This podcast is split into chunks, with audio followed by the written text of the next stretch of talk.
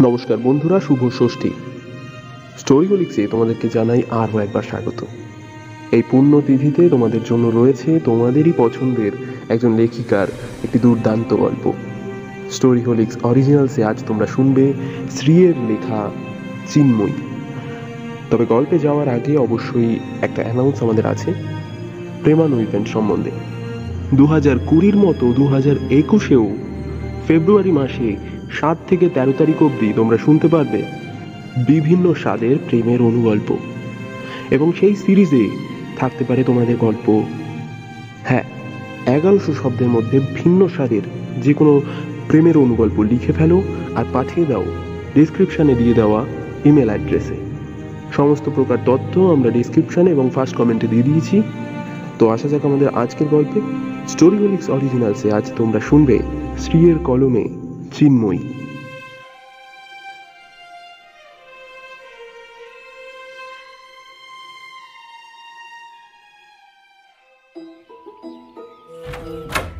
দিদির ঘরে ঢুকে দেখলাম দিদি খাটে বসে একটা বই পড়ছে। সামনে গিয়ে একটু বিরক্তি ভরেই জামাটা বিছানায় রেখে বললাম দেখ ভালো লাগে না ব্যাং।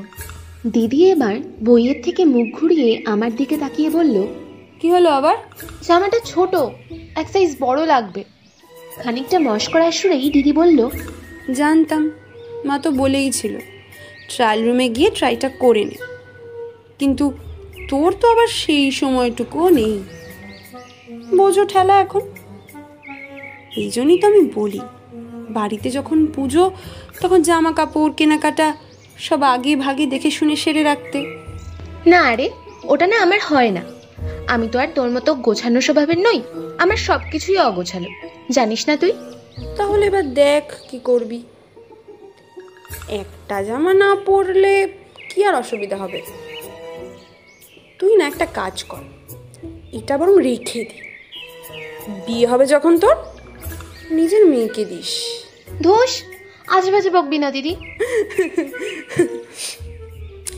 তাছাড়া আজকে পঞ্চমী আজ তো আর মা বেরাতে পারবে না। ওদিকে সন্ধ্যেবেলা ঠাকুর আসবে। মায়ের তো সব কিছু গোছাতে হবে নাকি? আরে মাকে কেন যেতে হবে? তুই যাবি আমার সাথে? আমি? সুখে থাকতে ভূতে গেলায়। না বাবা না তুই যা ডান পিটে মলে গিয়ে এই ফ্লোর থেকে ওই ফ্লোর ছুটে বেড়াবি। আমি কি তোর পিছনে গাধার মতো ছুটে ছুটে তেল দিয়ে বেড়াবো নাকি? তার চেয়ে তার চেয়ে বরং বাড়ি থেকে মায়ের হাতে হাতে কাজ করে দেবো। তাই ভালো। আরে না বাবা ছুটবো না। চল না রে দিদি প্লিজ দেখ আজকে না গেলে আর হবে না। কালকের থেকে পুজো শুরু হয়ে যাচ্ছে দিদি। যদি জামা না পাল্টে দেয় বা ধর যদি এক সাইজ বড় না থাকে তখন? আরে থাকবে থাকবে। তুই গিয়ে বললেই ওরা পাল্টে দেবে। চল না। উফ জ্বালাস না তো। যা। আর মা বাবাকে কিন্তু আমি রাজি করাতে পারব না হ্যাঁ? নিজের কাজ নিজে গিয়ে রাজি করাও। সেসব তুই আমার উপর ছেড়ে দে। তুই শুধু আমার সাথে চল। এই বলেই মা বাবার ঘরে গিয়ে বায়না জুড়ে দিলাম। একটু বকা খেলাম বটে, তাতে কি হয়েছে? কাজটা তো হাসিল হলো। আচ্ছা আপনারাই বলুন না, পুজোর জামা কিনতে গিয়ে যদি দশ জনের পিছনে লাইন দিয়ে দাঁড়িয়ে জামা ট্রাই করতে যাই, তাহলে আর বাকি কেনাকাটাগুলো কখন করব? আমি বাপু একটু অধৈর্যই বটে। অত সময় নেই আমার কাছে।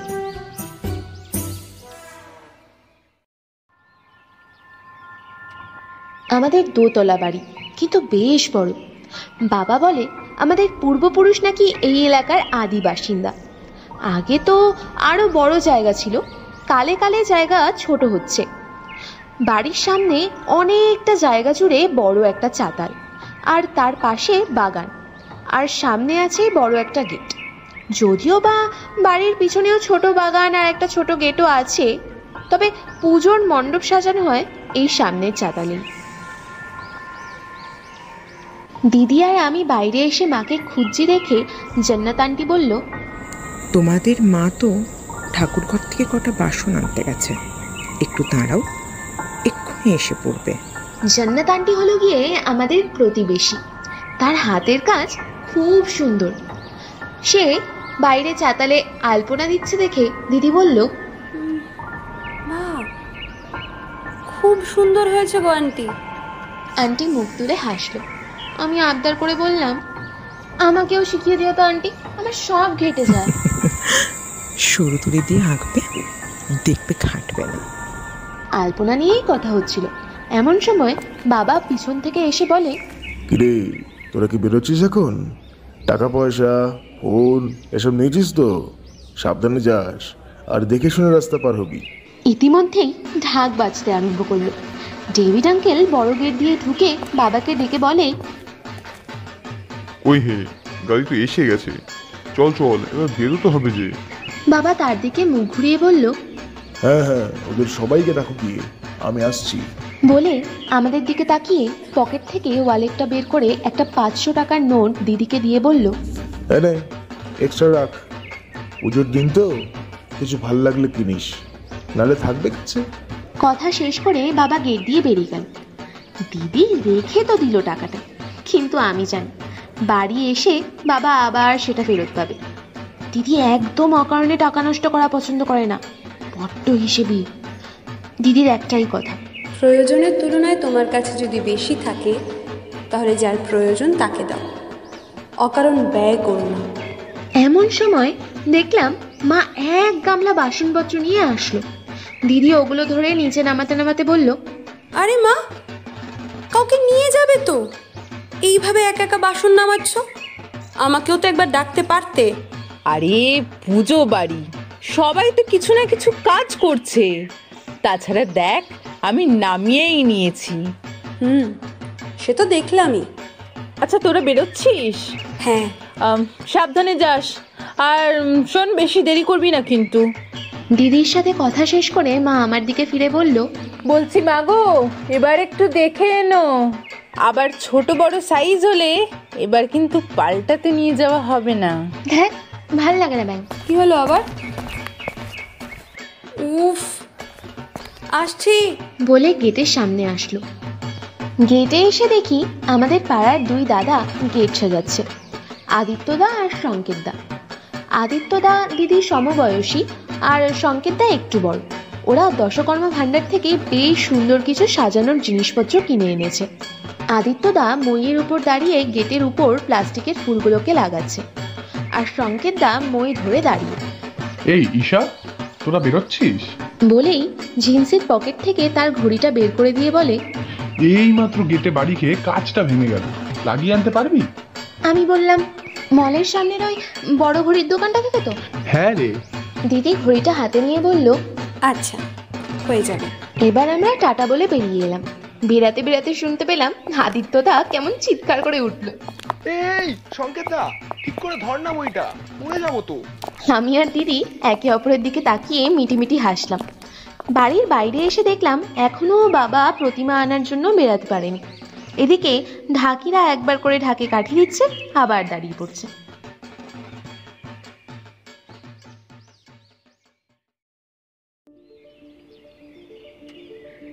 আমাদের বাড়ির পুজোর এবার কুড়ি বছর পূর্ণ হবে।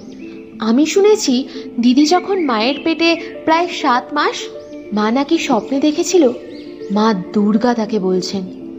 আমার পুজো কর। দেখবি সব কষ্ট দূর হয়ে যাবে। আমার মায়ের যদিও বা ঠাকুরে খুব ভক্তি কিন্তু মা এই স্বপ্নটাকে মানতেই পারছিল না। তার এক কথা। আমরা পাপি মানুষ মা কি আর এত সহজে দেখা দেন? কিন্তু মা দুর্গা যে এ বাড়িতে আসতে চেয়েছেন মা আরও বেশ কয়েকবার একই স্বপ্ন দেখে। শেষে নাকি কোনো এক সকালে আমার মা হাউ হাউ করে কাঁদতে কাঁদতে বাবাকে বলে ওগো, মায়ের পুজো করো, মায়ের পুজো করো। মা আমাদের এবিটে যুদ্ধ করতে চান। সে বছরই বাবা দুর্গাপুজোর প্রথম আয়োজন করে। আর সব থেকে আশ্চর্যজনক ঘটনা কি জানেন? দশমীর দিন বাবা বিসর্জন থেকে বাড়ি ফিরে শোনে মাকে নাকি তক্ষুনি হাসপাতালে নিয়ে যেতে হবে। ডেলিভারির ডেট ছিল আরও দু সপ্তাহ বাদে। আসলে সবই তার ইচ্ছা। পাড়ার লোকেরা তো এমন মন্তব্যও করে যে মা নাকি আর বিসর্জনের সাথে বিদায় নেননি। তিনি নাকি দিদির রূপে ফিরে এসেছেন। যদিও বা মা বাবা অমনভাবে কিছু মানে না, কিন্তু তারা দিদির নাম রেখেছে দেবী দুর্গার নামে, ঈশানী। আর আমার নাম কি বলুন তো? আমার নাম ঐশানী। আমি দিদির থেকে ছ বছরের ছোট। আমার দিদি ভারী মিষ্টি দেখতে বটে। মুখখানা একেবারে প্রতিমার মুখের মতো। চোখ দুটো যেন কেউ তুলি দিয়ে এঁকে দিয়েছে। শান্তশিষ্ট, সুন্দর ব্যবহার, পড়াশোনায় যেমন তুখর, তেমনি কাজকর্মেও নিপুণ। আমার সাথে খুনসুটি করে, আবার পড়ায়ও। আমার কোনোদিন টিউশন টিচার লাগেনি। কেন জানেন? এই যে, দিদি ছিল। পরীক্ষার আগের রাতে টেনশন হলে দিদির দিকে তাকাই। দিদি মিষ্টি করে হেসে বলে, এই যে মনি আমার, এত চিন্তা কিসের? একটু শান্ত হয়ে চোখ বন্ধ করে চারপাশের আওয়াজ শোনার চেষ্টা কর দেখি। আমি চোখ বন্ধ করলেই যেন দূর থেকে শাখের ধ্বনি শুনতে পাই। আর ওই মুহূর্তেই যত চিন্তা, যত ভয়, সব কেটে যায়। এ বাবা, আপনাদের সাথে গল্প করতে করতে দেখছি বাস স্টপের সামনে এসে পড়লাম। আমাদের বাড়ি থেকে বাস স্টপ পনেরো মিনিটের রাস্তা। অলিগলি হয়ে আসতে হয়। বড় রাস্তার মুখে কটা চায়ের দোকান আর চপের দোকান আছে। আর এখানেও একটা ছোট করে প্যান্ডেল করেছে পুজোর জন্য। প্রতি বছরই হয়। এখানেও এখনও প্রতিমা আসেনি। অন্যদিকে তাকিয়ে দেখলাম একটা চায়ের দোকানের সামনে আমাদের পাড়ারই দুটো ছেলে দাঁড়িয়ে। শুধু ছেলে বলা হলে ভুল হবে। বলা ভালো, বেয়াদব ছেলে। শুভ্রদা আর নিতিনদা। ব্যবহার থেকে শুরু করে কাজকর্ম কোনো কিছুরই ঠিক নেই। আর একজন আছে এদের দলে। নাম কৃষানুদা রাস্তাঘাটে যেখানে সেখানে মেয়েদের খুব পিছনে লাগে। দু তিনবার পাড়ার দুটো মেয়ের পিছনে লাগায় ওর মা বাবাকে অনেকবার করে বলা হয়েছিল ছেলেকে বোঝাতে। কিন্তু ওনাদের তো হুশই নেই। কিছু বললেই কৃষ্ণানুদার বাবা হাসতে হাসতে বলেন আজকালকার জোয়ান ছেলে হে এসব তো হামেশাই চলে। একটু অ্যাডজাস্ট করে নিতে হয় বুঝলে? বুড়ো ভান একটা। না নিজের মতির ঠিক আছে না তার ছেলের। এখন যদি এসব আমি দিদির সামনে বলি দিদি কি বলবে জানেন? ঐশী অমন করে বলতে নেই। গুরুজন না? কিন্তু আমার কথা কি জানেন তো? সম্মান শুধু তাদেরকেই করা যায় যারা সেটার যোগ্য। আরে বাসও এসে গেছে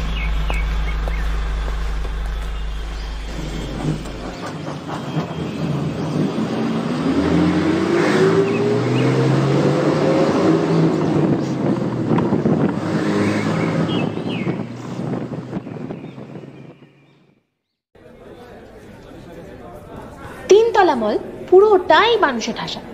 পঞ্চমীর দিনও যে এমন ভিড়ের মুখে পড়তে হবে, কে জানতো?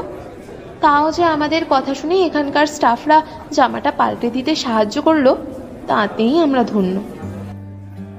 বছরের বাকি দিনগুলো থেকে পুজোর সময়টা একদমই আলাদা, বুঝলেন?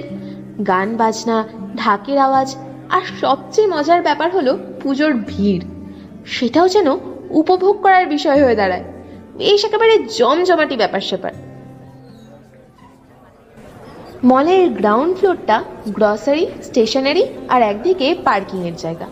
ফার্স্ট ফ্লোরে মেন্স কর্নার আর শু ব্যাগস ইত্যাদি আর সেকেন্ড ফ্লোরে women's corner and kids corner গ্রসারির cash counter ground ফ্লোরে কিন্তু জামা কাপড়ের ক্যাশ কাউন্টার ফার্স্ট ফ্লোরে আমরা আমাদের কাজ শেষ করে যখন এক্সট্রা বিল মিটমাট করার জন্য সেখানে দাঁড়িয়ে, দিদিকে দেখলাম বারবার এদিক ওদিক ঘুরে কিছু একটা লক্ষ্য করার চেষ্টা করছে। কিছু কিনবি দিদি? কি? না না। তাহলে কি দেখছিস? আমি আর মাথা ঘামাইনি যদিও বা। শপিং সেন্টার থেকে বেরিয়ে ঘড়ির দোকানে ঢুকলাম। এখান থেকে এই আগের বছর বাবা আমার জন্মদিনে একটা দারুণ দেখতে ঘড়ি কিনে দিয়েছিল। হাতে এখনও সেটাই পড়ে আছি। দিদি সংকেতদার ঘড়ির কাজটা ঠিক করতে দিয়েও দেখলাম বারবার দোকানের বাইরে কি যেন দেখছে মনোযোগ দিয়ে।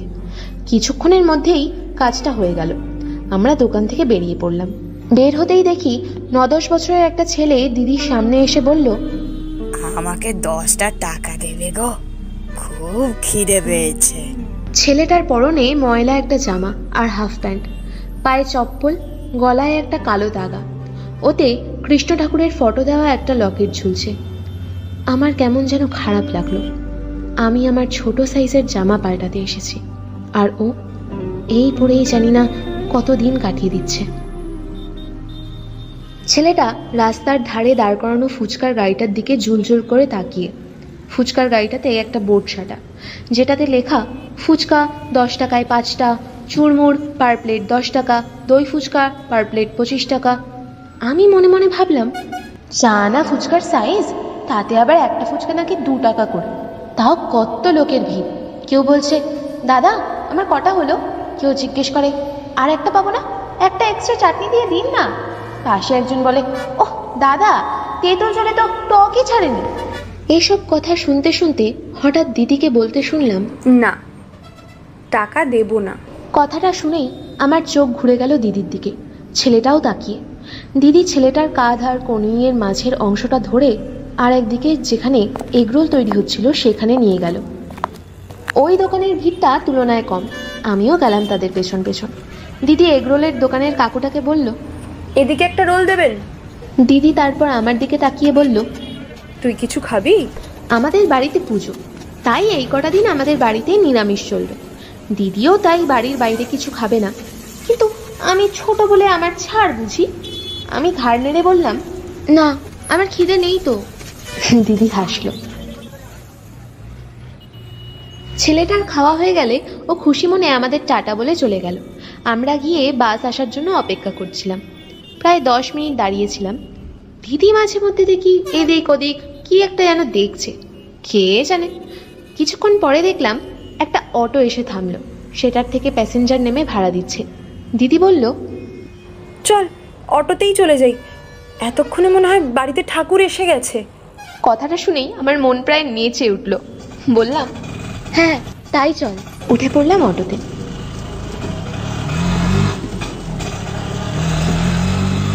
অটোর দাদা তো দেখছি বেশ মিশুকে। যখন থেকে অটোতে উঠেছি, দাদা বলে চলেছে। দেখেছেন দিদি? আজকে রাস্তায় কত ভিড়। পুজোর বাকি দিনগুলো তো ছেড়েই দিন। কিন্তু প্রবলেম কি হয় বলুন তো? পুজোর দিনে ভাড়া তো পেয়ে যাই। কিন্তু গাড়ি চালানোর মতো জায়গাই পাওয়া যায় না। সামনে এগোলে এর ধাক্কা লাগছে, পিছনে গেলে ওর গুঁতো লাগছে। কি করা যায় বলুন তো? আমরাও তো সাধারণ ভ্যান অটো চালাই। ঠিকই বলেছেন দাদা। ভিড়ে পড়লে লোকের মাথা লোকেই খায়। কেউ বলে পুজোর সময় গাড়ি নিয়ে কেউ বেড়ায়। পায়ে হেঁটেই তো ঠাকুর দেখতে হয়। আবার কেউ বলে, এতগুলো ঠাকুর হেঁটে দেখা কি সম্ভব? এদিকে বয়স্ক মানুষগুলোও তো জোয়ান বা বাচ্চাদের মতো মানে তাদের সাথে পেরে উঠবে না। তাদের কথা তো ভাবতে হবে বলুন। সেই তো দিদি এই কথাটা আর কজন বোঝে বলুন তো? মাঝখান দিয়ে যত ঝক্কি আমাদের। আহা কি সুন্দর লাইট লাগিয়েছে দেখুন। একেবারে আলোয় আলোয় ভরে দিয়েছে। দেখলেও প্রাণ জুড়িয়ে যায়। হ্যাঁ আমরা বাঙালিরা তো এই আশাতেই বসে থাকি। মা কখন আসবেন আর সব অন্ধকার মুছিয়ে দেবেন। এসব কথা শুনতে শুনতে আর রাস্তার ধারের প্যান্ডেলগুলো দেখতে দেখতে আমিও যেন কোথায় হারিয়ে গেছিলাম। প্রত্যেক প্যান্ডেলে আলাদা আলাদা পুজোর গান, কোথাও আবার বাজনা বাজছে। অটোতে বসে হাওয়া খেতে খেতে এগিয়ে যাওয়া আর এমন দৃশ্য। আর কি চাই বলুন তো? এমন সময় আমাদের অটোর বাদিকে বেশ খানিকটা জায়গা ফাঁকা পেয়ে একটা গাড়ি হুশ করে বেরিয়ে গেল। কেলেঙ্কারি? অটো চালক দাদা রেগে প্রায় চিৎকার করে বললেন এই এই দেখে গাড়ি চালাতে পারো না? এভাবে কেউ চালায়? দাদা থাক থাক বেরিয়ে গেছে। সেটাই তো দিদি। এখানে রাস্তায় একটা পুলিশ থাকলে এত সহজে বেরাতে পারতো না। ভাবুন কীভাবে গাড়িটা নিল। এক্ষুনি তো একটা অ্যাক্সিডেন্ট হতো। বড় লোকের ছেলে চালাতে যখন পারিস না বেরিয়েছিস কেন রাস্তায়? ভাবুন কিছু একটা বড় বিপদ তো হতেই পারতো কিনা হ্যাঁ দাদা আমি বুঝতে পারছি আমরা বুঝতে পারছি। আপনি আপনি একটু মাথাটা ঠান্ডা করুন আর সাবধানে চালান। দিদির ভুরু কুচকে গেছে। কারণটা শুধু গাড়িটা নিয়ম ভাঙলো এই জন্যে নয়। কারণ হলো গিয়ে গাড়ির চালক ছিল কৃষানুদা। ওই যে বলেছিলাম না, আমাদের পাড়ার তিন নম্বর বেহাদ আরও বিরক্তিকর ব্যাপার হলো, কৃষানুদা গাড়িটা নিয়ে বেরিয়ে যাওয়ার সময় অটোর পিছনের সিটে এমন করে তাকাতে তাকাতে গেল যারা জানতো আমরাই বসে আছি। ডিসকাস্টিং মানুষ যত সব।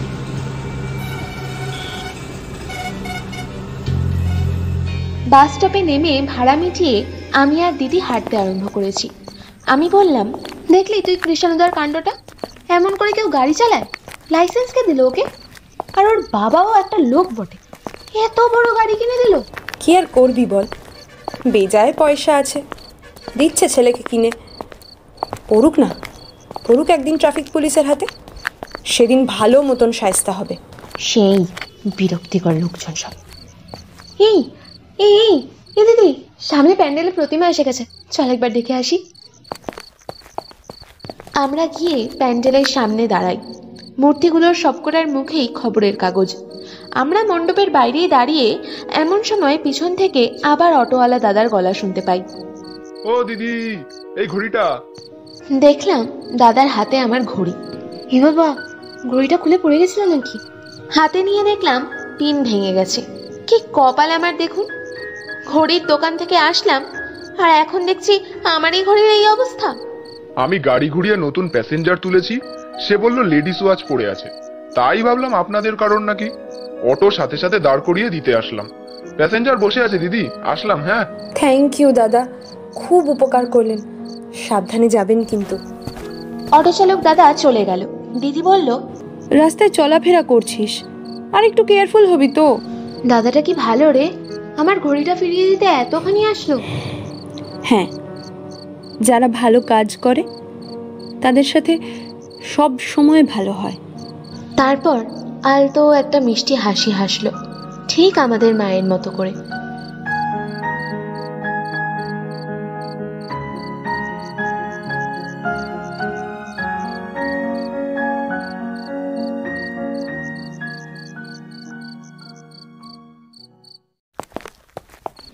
দিদি বকবক করতে করতে রাস্তা দিয়ে হাঁটছি। এ পাশটা একটু ফাঁকা। তার উপর দুটো পোস্টের আলোও খারাপ হয়ে গেছে আগের মাসেই। যারা এখানকার বাসিন্দা, তাদের মধ্যে কিছু গেছে আমাদের বাড়ির দিকে আর কিছু বাস স্টপের প্যান্ডেলে। আমি গজ গজ করতে করতে বললাম, তুই কৃষানন্দাকে দেখেছিলি? কেমন করে তাকাতে তাকাতে গেল? দেখলে মনে হয় কি, মনে হয় কি চোখ দুটো গেলেই দিয়ে একেবারে। এই, যতই হোক কৃষাণু কিন্তু তোর থেকে অনেক বড়। এভাবে বলতে নেই। বলতে নেই মানে? এইসব না আমি একদম বুঝি না ব্যাং। তুই সবসময় এরকম মাথা ঠান্ডা রাখিস কি করে বলতো? আগে তুই আমাকে বল তোর এইটুকু মাথা এত গরম হয়ে যায় কি করে রে? এত রাগ শোন সবসময় রাগ প্রকাশ না করাই ভালো। আবার যখন প্রয়োজন তখন চেপে রাখাও কিন্তু উচিত না। এই সব বলতে বলতে আমরা একটা চার হাত চওড়া গলির সামনে পড়লাম। কিন্তু যাব কি করে? সামনে একটা গাড়ি এমন করে দাঁড় করানো যে রাস্তায় আটকে গেছে। আমি বললাম এ কি রে বাবা? এখানে আবার কে গাড়ি দাঁড় করালো? এটা কি গাড়ি দাঁড় করানোর জায়গা? মানুষ কি হাঁটতে চলতেও পারবে না? ঐশী বুঝতে পারিস নি এটা কার গাড়ি? আরে তাই তো এটা তো কৃষাণুদার গাড়ি। আর তক্ষণি দিদি আমার ডান হাতটা হ্যাচকা টান দিয়ে পিছনে ঘুরে দাঁড়াল। সাথে সাথেই দেখি কৃষাণুদা একদিকে আর শুভ্রদার সাথে নিতিন দা একদিকে দাঁড়িয়ে। এই ভাই মামনি দেখি ঠিক বুঝতে পেরে গেছে আমরা পেছনে। তা ঈশানী ম্যাডাম আপনার ষষ্ঠ ইন্দ্রিয় বুঝি জাগ্রত হলো? আরে আরে কৃষাণু এভাবে বলিস না। মাঝে দেবীর অংশ টের তো পাবেই। তা দেবীর বনি বা কম যায় কিসে হ্যাঁ? মুখে দিচ্ছিস না? কেমন যেন খই ফুটছে। দিদি এবার ঠান্ডা মস্তিষ্কে দৃঢ় গলায় বলল কৃষাণু এসব কি হচ্ছে? গাড়িটা এখান থেকে সরা। রাস্তা আটকে গেছে তো? হ্যাঁ কৃষ্ণদা তাড়াতাড়ি সরাও। আমাদের দেরি হয়ে যাচ্ছে। দেরি হচ্ছে? তা গাড়িতে উঠে বস না। আমরা না হয় পৌঁছে দিচ্ছি তোদের। একদম বাড়ির গেটের সামনে নামিয়ে দেবো। ওসবের দরকার নেই কৃষাণু গাড়িটা জাস্ট সরিয়ে দে। আমাদের পা আছে আমরা নিজেরাই হেঁটে চলে যেতে পারব। বাবা দিদিমণি দেখছি এক কথাই শুনবেন না। তা শুভ্র জোর দেবো নাকি রে? বুঝলি কৃষাণু তোর নতুন গাড়িটা একটু স্ক্র্যাচ লাগবে মনে হয়। আমি একটু ভয় পেয়ে দিদির কাছে সরে এলাম। আস্তে আস্তে দিদিকে বললাম এ দিদি কি বলছে এসব? তোরা কি ইয়ার্কি মারছিস নাকি? কেউ যদি জানতে পারে তোদের অবস্থাটা ঠিক কি হবে, ভেবে নিস কিন্তু একবার। ও মা, কি ভয় পেলাম। কে জানবে মামনি? কেউ আছে এখানে যে জানতে পারবে? ডেকেই দেখো না। কেউ যদি বেরিয়ে আসে? কেউ শুনছ?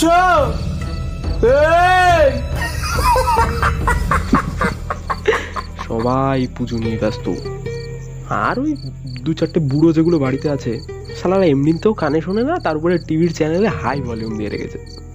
চিৎকার করে গলা ফাটিয়ে দিলেও শুনতে পাবে না। এত দিনে তোদের দুই বোনকে হাতের নাগালে পেয়েছি। এত সহজে ছেড়ে দিই কীভাবে বলতো? সত্যি করে বলতো? তুই মল থেকে ফলো করছিলি না আমাদের? আমি চোখ বড় করে দিদির দিকে তাকিয়ে তুই যখন বারবার লুকিয়ে পড়ছিলি আমি তখনই ভেবেছিলাম।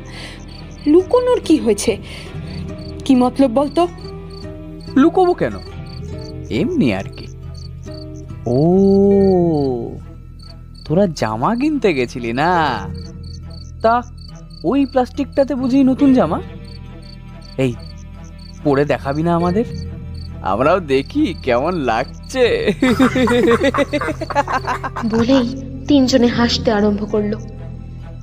আমার তখন গলা শুকিয়ে এসেছে, কপালে বিন্দু বিন্দু ঘাম।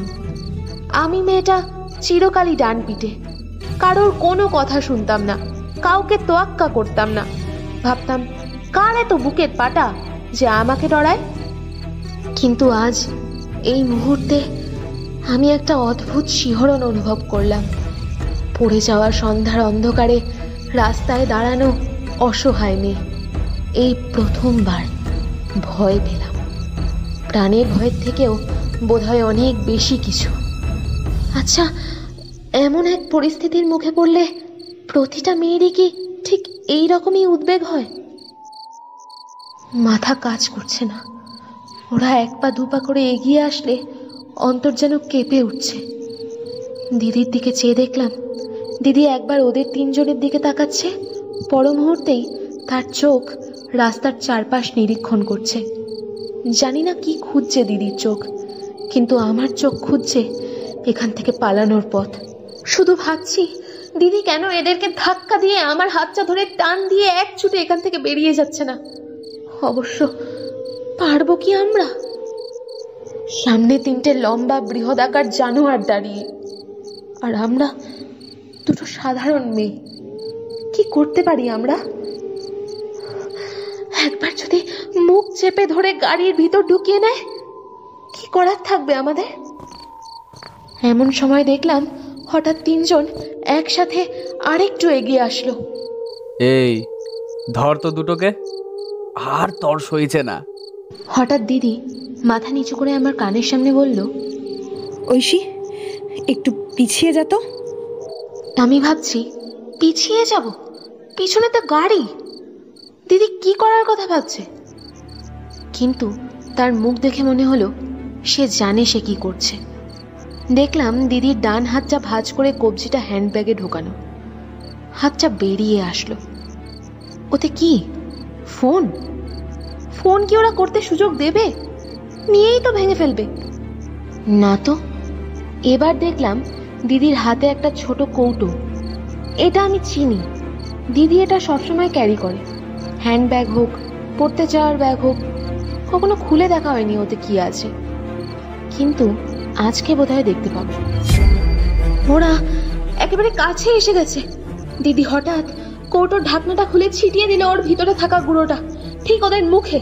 সাথে সাথে তিনজনে তিন জোড়া হাত নিয়ে চোখ রগড়াতে রগড়াতে উ আহ করে উঠল।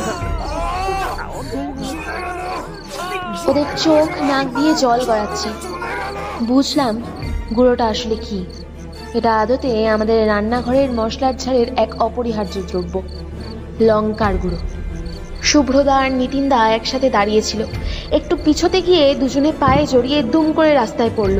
আর কৃষাণুদা, নিজে পড়ার আগেই দিদি তার ডান হাতের কৌটোটা আর কাঁধ থেকে ব্যাগটা মাটিতে ফেলে হাতটাকে মুঠো করে কৃষাণুদার ঠিক থুতনির নিচে নিজের আঙুলের গাটের উঁচু অংশটা দিয়ে সজনে মারল এক ঘুষি। সাথে সাথে কৃষাণুদা ভুল উন্ডিত হলো। এবার দেখলাম, দিদির চোখ তখন কি লক্ষ্য করছিল। রাস্তার এক ধারে কতগুলো আধ ভাঙা কলের সরু পাইপ পড়ে আছে, যেগুলো আমি এতক্ষণ দেখিনি। দিদি ওদিকে গিয়ে একটা পাইপ তুলে নিল। আর দিদিকে আটকায় কে আজ? এপাশে এসে কৃষাণুদাকে দিল পা দিয়ে এক গুঁতো লাথি খেয়ে কৃষাণুদা সরে গেল এক পাশে। তারপর সজোরে একটা পাইপের বাড়ি। কৃষাণুদা যন্ত্রণায় কাতরাচ্ছে। এবার দিদি হেঁটে গেল শুভ্রদা আর নিতিনদার সামনে। চোখের জ্বালা কোনো মতে কাটিয়ে উঠেছে। অমনি সেই পাইপটা দিয়ে শুরু হলো চরম প্রহার, আর তার সাথে ওদের চিৎকার। আমার দিদির কি রূপ। আমি যেন একে চিনি না। কোথায় আমার লক্ষ্মীমন্ত দিদি? আজ যেন আজ যেন সে বিভীষিকা। তার সেই চোখের তেজ যেন সব ছাড় খাড় করে দেবে। চিৎকার করে দিদি বলল, শয়তান, এত বড় সাহস তোদের। আমাদের কি ভোগ করার জিনিস পেয়েছিস নাকি রে? তোদের জন্য কি আমরা শান্তিতে রাস্তাঘাটে বেরোতেও পারব না? আজ তোদের আজ তোদের এমন হাল করব যে এরপর কোনো দিন কোনো মেয়ের সাথে এমন আচরণ করার কুচিন্তাও তোদের মাথায় আসবে না। এমন বন্দোবস্ত করব না জানোয়ার কোথাকার? রূপ দেখবি, তাই না? রূপ, কেমন লাগল? নারীর শুধু দেহ চিনেছিস, তার শক্তি কি? দেখ এবার। আমি জানি না, কোথা থেকে আমার ভিতরেও আবার সার ফিরে আসলো। আমিও একটা পাইপ তুলে কৃষাণুদাকে পেটাতে আরম্ভ করলাম। মুখ থেকে কথাগুলো আপনেতেই বেরিয়ে আসলো। জামা পরে দেখাবো? খুব দেখার ইচ্ছে হয়েছে না? আর একবার এ ধরনের কথা শুনি, চোখ একবারে উপড়ে ফেলব। অবশেষে ওদেরকে রেহাই দিলাম আমরা।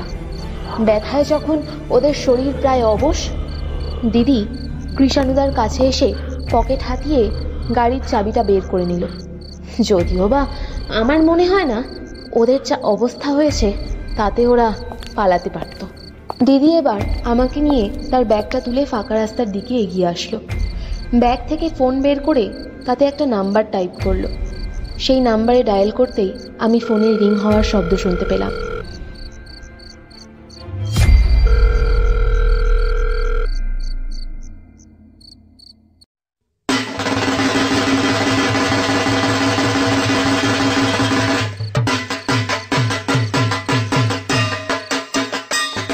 আজ ষষ্ঠী। সন্ধ্যায় দুর্গা মায়ের আরতি হচ্ছে। তার মুখের দিকে তাকিয়ে যেন বুধ হয়ে গিয়েছিলাম। মায়ের মুখমণ্ডল জুড়ে কেমন এক দীপ্তি। সেই আলো ছড়িয়ে পড়েছে চারিদিকে।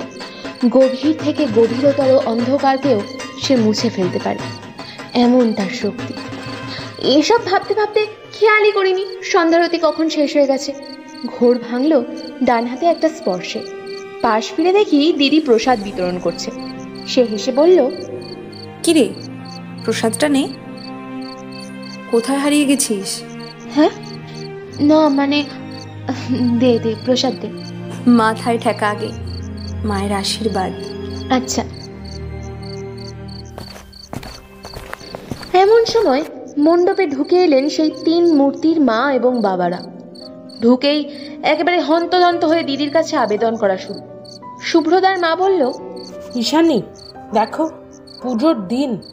আমাদের ছেলেদেরকে এভাবে আটকে রেখেছো তুমি? নিতিনদার বাবা কাপা গলায় বলল হ্যাঁ হ্যাঁ ঈশানী এটা কি ঠিক হচ্ছে? ও- ওরা না হয় অবুঝের মতো একটা কাজ করেই ফেলেছে। তাই বলে তাই বলে এইভাবে পুলিশে ধরিয়ে দিবি তুই ওদেরকে? একবার ভাবলি না বল আমাদের আমাদের মান সম্মানটা কোথায় যাবে? কৃষাণুদার মা আবার একটু চড়া সুরেই বলল ঈশানী তুমি আর তোমার বোন মিলে তো মেরে মেরে ওদের হাত পা ফুলিয়েই দিয়েছ। পুলিশে দেওয়ার কি দরকার ছিল বলো তো? কি চাওটা কি তোমরা? ওদের বদনাম করতে? আমি দিদির দিকে তাকালাম। দিদি এতক্ষণ ধরে চুপচাপ শুনছিল সবটা। এবার সে মুখ খুলল। কাকিমণি তুমি বলছো পুজোর দিন। তা ঠিকই বটে। মায়ের পুজোতে তোমার ছেলে আরেক বাড়ির মেয়ের ক্ষতি করবে। বেশ ভালো তো ব্যাপারটা। কি, ঠিক তো কাকুমণি? ও হ্যাঁ কাকুমণি কি বললে তুমি? নিতিন অবুঝের মতো একটা কাজ করেছে বুঝি? ঠিকই তো। তোমার বাইশ বছরের একটা ধেড়ে ছেলে তার দুই বন্ধুকে নিয়ে আমার আর আমার চোদ্দ বছরের বোনের সাথে অশালীন আচরণ করেছে। এটাকে অবুঝের কীর্তি তো বলে। তাই না, কাকুমণি? তা তোমাদের পরিবারের সম্মানের কথা ভাবছ? আর আমাদের পরিবারের মান সম্মানের কি হবে? আর হ্যাঁ কৃষাণুর কথা তো আলাদা করে বলতেই হয়। পয়সাওয়ালা বাবার আদরের ছেলে বলে কথা। হ্যাঁ কাকিমা, তুমি ঠিকই বলেছ। মেরে মেরে কৃষাণু, নিতিন শুভ্র তিনজনেরই হাত পা ফুলিয়ে দিয়েছে। ইচ্ছে করছিল না মেরে পা দুটো ভেঙে দিই সব কটার। তবে এটা নিতান্তই সেলফ ডিফেন্স ছিল। যদি আসল মারটা মারতাম না তাহলে এখন কোনো হসপিটালের বেডে পড়ে থাকতো গাঢ় দে না। নেই। গলা নামিয়ে কথা বলো কাকিমা। নিজের ছেলের বদনামের কথা ভাবছ তুমি। আর আমরা দুই বোন কি দোষ করেছি? তুমিও তো একজন নারী। জানো না একটা মেয়ের কাছে তার সম্মান তার প্রাণের চেয়েও বেশি প্রিয়? সেখানে নিজের ছেলেকে শিক্ষা না দিয়ে এখানে এসেছ ওদের ছেড়ে দেওয়ার কথা বলতে? দেখলাম ওদের মাথার নিচের দিকে নেমে গেল। কেউ দিদির চোখে চোখ রাখতে পারছে না। দিদি সেই দৃঢ় কণ্ঠে বলল আসলে কি বলো তো কাকিমা? তোমরা তোমাদের ছেলেদের শিক্ষাই দিতে পারোনি। বড় স্কুলে পড়ালেই যে শিক্ষিত হবে তা নয়। আসল শিক্ষা হচ্ছে সমাজে চলতে শেখা, যেটা শেখাতে তোমরা ব্যর্থ। এই যে আদিত্য সংকেত দা এরাও তো এ পাড়ারই ছেলে। ওদের প্রায় সমবয়সী। ছোটবেলা থেকে দেখে এসেছি, এদের ছাড়া পাড়ায় কোনো ভালো কাজ হয় না। এদের পাশে গিয়ে দাঁড়াতে আমি বা অন্য কোনো মেয়ে কোনো দিনও অস্বস্তি বোধ করে না। কেন জানো? কারণ এদের চোখের দৃষ্টি নোংরা নয়। এদের ব্যবহার অস্বস্তিকর নয়। এই শিক্ষাগুলো তোমরা তোমাদের ছেলেদের দিতে পারোনি। তোমরা শুধু টাকা পয়সা দিয়ে তাদের ভবিষ্যৎ সুরক্ষিত করার চেষ্টা করছ, বাড়ি দিয়েছ, গাড়ি কিনে দিয়েছ। হারও না জানি কত কি। কিন্তু চরিত্রটাই গঠন করতে ভুলে গেলে? তা বেশ, তোমরা যখন তোমাদের দায়িত্ব পালন করতে পারোনি, সেটা না হয় পুলিশ কর্তারাই করুক এমনটা করো না ঈশানি। ওদের ছাড়িয়ে নিয়ে এসো। না কাকু একবার অন্যায় করলে তাদের বোঝাতে হয় যে এই ভুলটা যেন সে আর না করে। দিদি এবার মায়ের মূর্তির দিকে তাকিয়ে বলল ওরা এর আগেও কয়েকজনের সাথে অসভ্যতামি করেছে। কিন্তু তোমরা ওদের শাসন করনি। ওরা যেটা করেছে সেটা ক্ষমার অযোগ্য আমার কাছে সেটা অপরাধ। আর আমি অপরাধীদের শাস্তি দিতে জানি।